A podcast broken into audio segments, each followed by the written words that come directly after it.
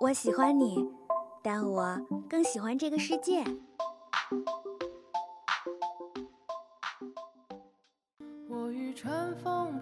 如果能与时间白头偕老，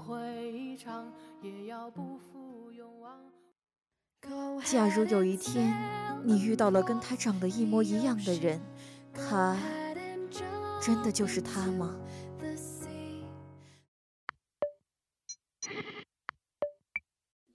是爱一个人，还是杀一场人？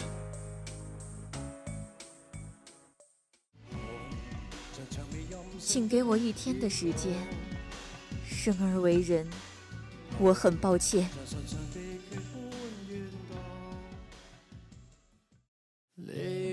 有人说，跨过黑暗就是黎明。我的黎明，可能永远不会来了。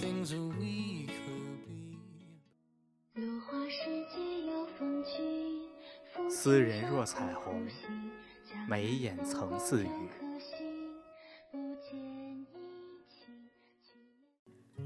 没有喜欢你多久，但觉得能喜欢你好久。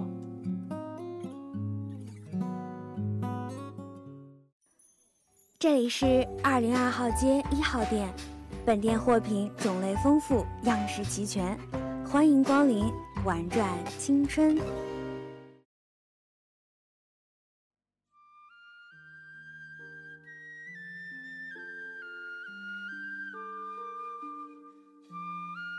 断崖谷，晌午，昏沉的太阳不复初下，无精打采地照在断崖谷的每个角落。闷热的空气在山谷间游走，与毫不紧张的流水共同演奏着深秋的萧索。被巨石与山峰铺盖的山谷中，某处林荫小路间，隐约出现两道模糊的身影。身影缓缓向前走来，逐渐清晰。这时，百里宣城和青灵刚外出打猎归来。百里宣城左手一只野鸡，右手一只野兔，和青林有说有笑地向着山谷深处走去。你还记不记得小时候你经常被人欺负，是我帮你把那些欺负你的人赶跑的？当然记得，小时候所有的事情我都记在心里呢。每次他们欺负我的时候，你和表哥都会站在我的身前帮我赶走他们。现在，该由我来保护你们了。那你知道为什么我不让他们欺负你吗？为什么？百里宣城小的时候总是被族中的小孩子们欺负，不过青林每次都会站出来赶走那些欺负百里宣城的其他同龄人。尽管如此，他们依旧对百里宣城冷言冷语。那时，百里文红在家族中的地位很低。为了不让宣城再受同族人的欺负，他决定把宣城送去昆仑山。昆仑山中住着他年轻时同生共死的好友陈琳。但陈琳一心向武，不问世事。洗清自己身上的江湖恩怨后，便选择了隐居，精心钻研武道之路。百里宣城从小性格孤僻，但他对练武的悟性却异于常人。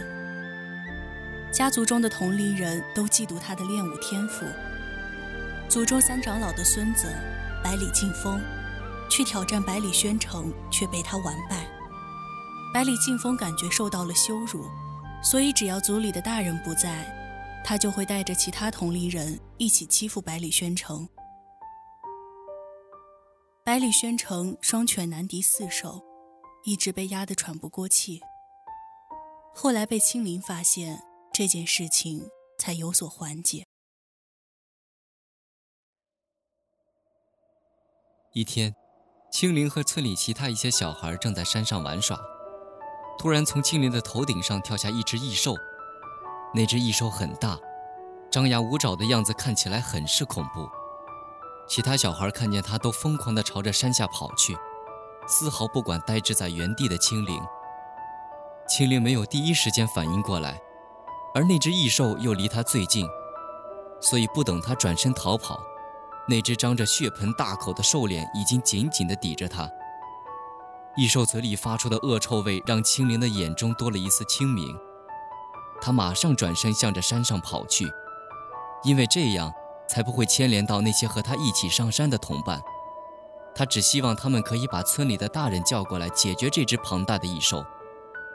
可是，十多岁的青灵怎么可能跑得过一只正值壮年的异兽？跑着跑着，青灵发现，那只异兽一直不紧不慢地跟在他身后，怎么甩都甩不掉，好像很喜欢看他逃跑的样子。突然，青灵被脚下的树桩绊倒，膝盖和手臂处的衣物被划破，渗出丝丝鲜血。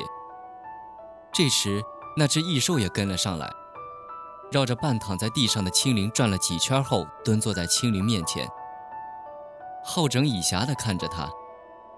青灵艰难地往后退了几步，不敢与异兽的眼神对视。正当他想要攻击青灵时，从青灵的后颈处飞来一支箭。直刺异兽的咽喉，异兽立即侧身躲过这致命的一击。秦林忍着膝盖上的疼痛站起身来，趁着异兽疲于应付突如其来的危险，慌忙地朝着草木茂盛的灌木丛奔去。不久后，他发现异兽并没有跟上来。秦林大着胆子再回去，发现一位和他年纪相差不大的男孩正在和那只异兽战斗。不过看样子，男孩完全落入了下风，一直被压制着，很少有机会能够反击。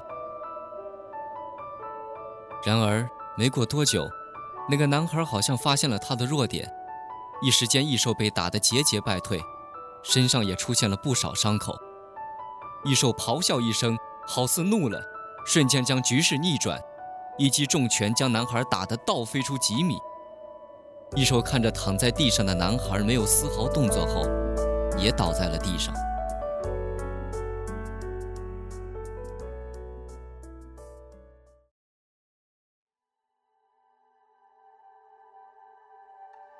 夜幕降临，山谷中不绝于耳的虫鸣声吵得人心烦意乱，难以入眠。百里宣城在石床上辗转反侧，心事重重。灵儿，你可知道我的父母现在身在何处？这么多年没见了，也不知道他们现在过得怎么样。啊，他们啊，他们身在何处我也不太清楚，不过他们肯定是没有性命之忧，你就放心吧。或许你师傅知道他们的具体情况呢？可能吧，毕竟他隐居这么多年，外界的事情又怎么会去操心呢？百里宣城的问题让青林猝不及防，但是他现在只能这样回答百里宣城，不然，姨父肯定会怪罪他的。半个月过去了，一点堂哥的消息都没有。他不是说逃出重围之后就会来找我们会合吗？眼下时间已经不多了，但他还是没来找我们。其实你不用担心研墨大哥的。他那么厉害，肯定不会被他们抓住的。而且，而且什么？而且他跟我说过，如果半个月后他还是没有来找我们，就让我们先走。又过去了十天，百里研墨依旧没有任何音讯。百里宣城伫立在一块巨石上，眺望着远方的森林。这样的状态在这些天里出现过很多次。不一会儿。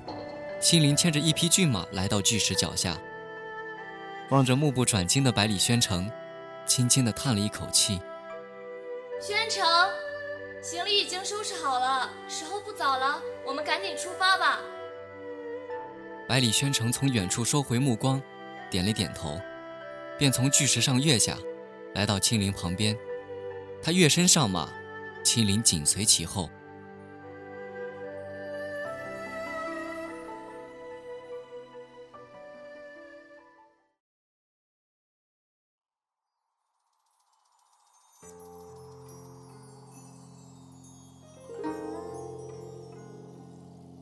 昆仑山，从山谷深处传来阵阵鸟啼，悠扬婉转，富有灵性。禅房庭院处，一位鹤发童颜的老者手持长剑，他毫无章法地挥动着手中的剑，看起来颇为滑稽。剑毕，地上的落叶尽数飘起，无风自动。顿时，漂浮的落叶轰然粉碎，散发出缕缕剑气，最终化作空气的一部分。十多天接连不断的赶路，百里宣城和青灵早已精疲力竭。两人拖着沉重的步伐来到昆仑山，相视一眼，嘴角都流露出一丝苦笑。接着，二人便昏睡了过去。清晨，陈琳看着躺着床上的两人，感慨万分，叹了一口气之后，拿起剑，开始在院子里晨练。一试练完，便听见禅房门口传来的声音。陈灵大师，您的武功又比以前精进了不少呢。呵呵呵，没想到啊，这么多年过去了，你这小女娃竟然还记得我，还以为老头子我没人惦记了。怎么会呢？宣城整天跟我讲你和他的故事，他可是很想念您呢。哼，算那小子还有心，记得我这个糟老头子。宣城还没醒吧？看来你的体质可真如传闻中那样不一般呐！大师，你就别打趣我了。宣城他还没醒呢，不过也快了吧？对了，大师，我们昏迷了多久？整整三天三夜了。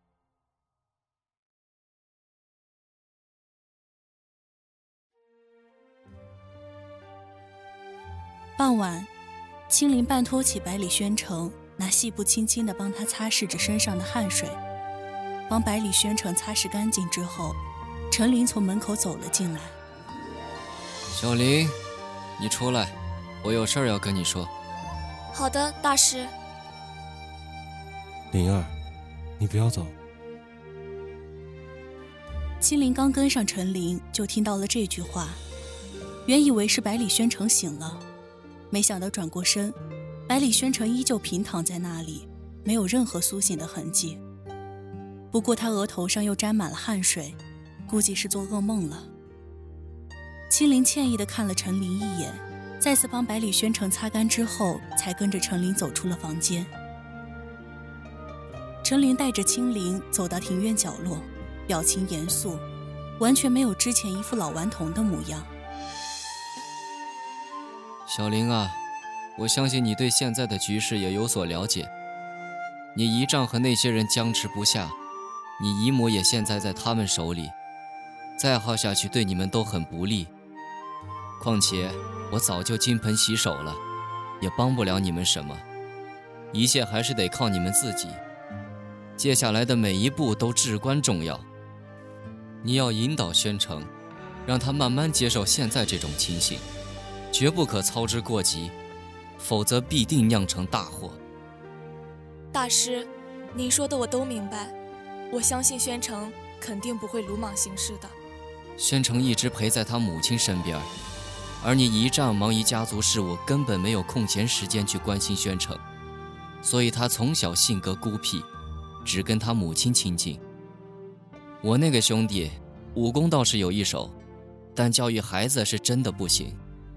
你不知道，你姨丈把宣城送我这儿来，刚开始的时候他可是没少闹啊。整天吵着要找娘亲娘亲，甚至几天几夜不吃不喝，我也是百般无奈啊。到后面才渐渐消停。没想到宣城他还有这样的经历，以前都没听他提起过。我比你更了解他，伤心的事都是他自己一个人扛着。他能跟你分享自己的经历，肯定也是鼓足了勇气。好好珍惜吧。我会好好珍惜的。陈琳继续向青林交代了一些事情，令他们没有想到的是，百里宣城就躲在离他们不远处的石头后偷听他们两人的谈话。听着听着，百里宣城心中的疑惑被一层一层的揭开。他极力压制住心中的愤怒，把他们的对话听完。眼看着他们谈话结束。百里宣城急忙赶回刚才所待的房间，躺在床上，装作什么都没有发生。不久后，青林走了进来，走进百里宣城，紧紧地握着他的手，嘴里呢喃道：“宣城，等你知道这些事情之后，你可不能做傻事啊。”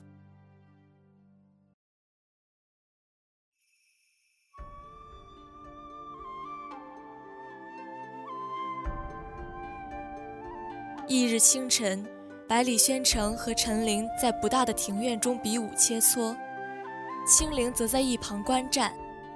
几十个回合之后，原本平整的地面变得千疮百孔。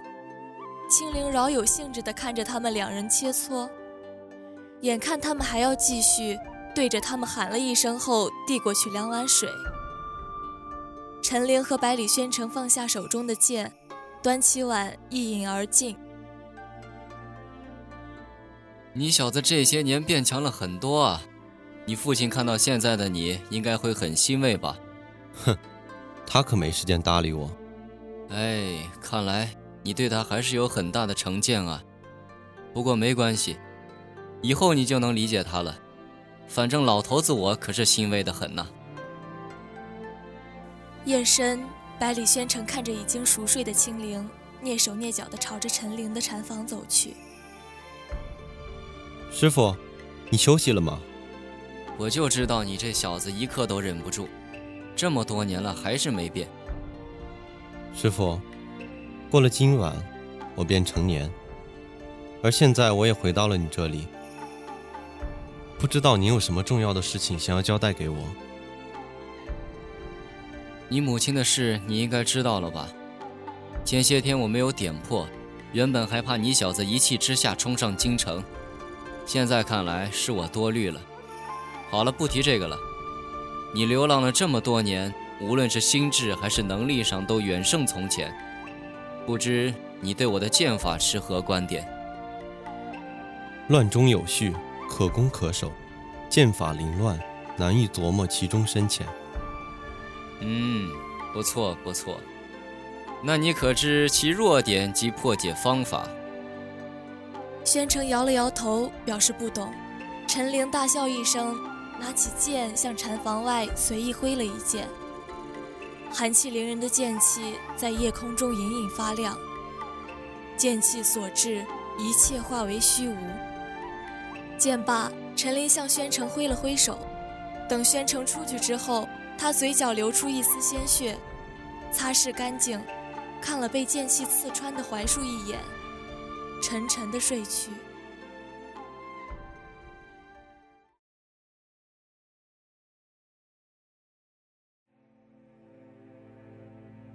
皇城天牢，一大批犯人关押于此，此起彼伏的惨叫声不绝于耳。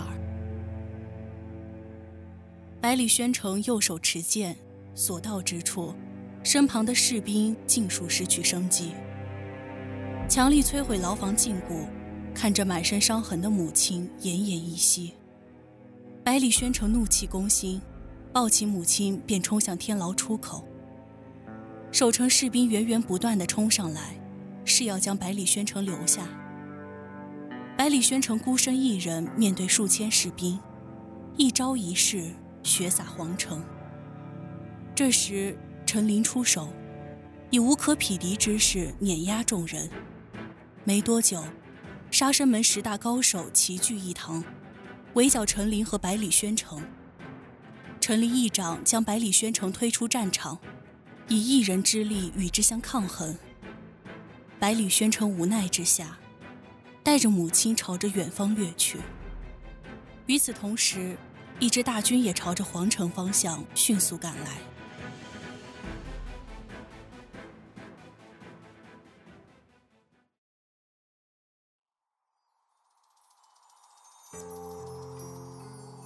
好了，以上就是本期《玩转青春》的全部内容了。播音：小风、苍蝉、出奇蛋、大雨、机务雨林、采编千商、协众监听，共同感谢您的收听。我们下周同一时间不见不散。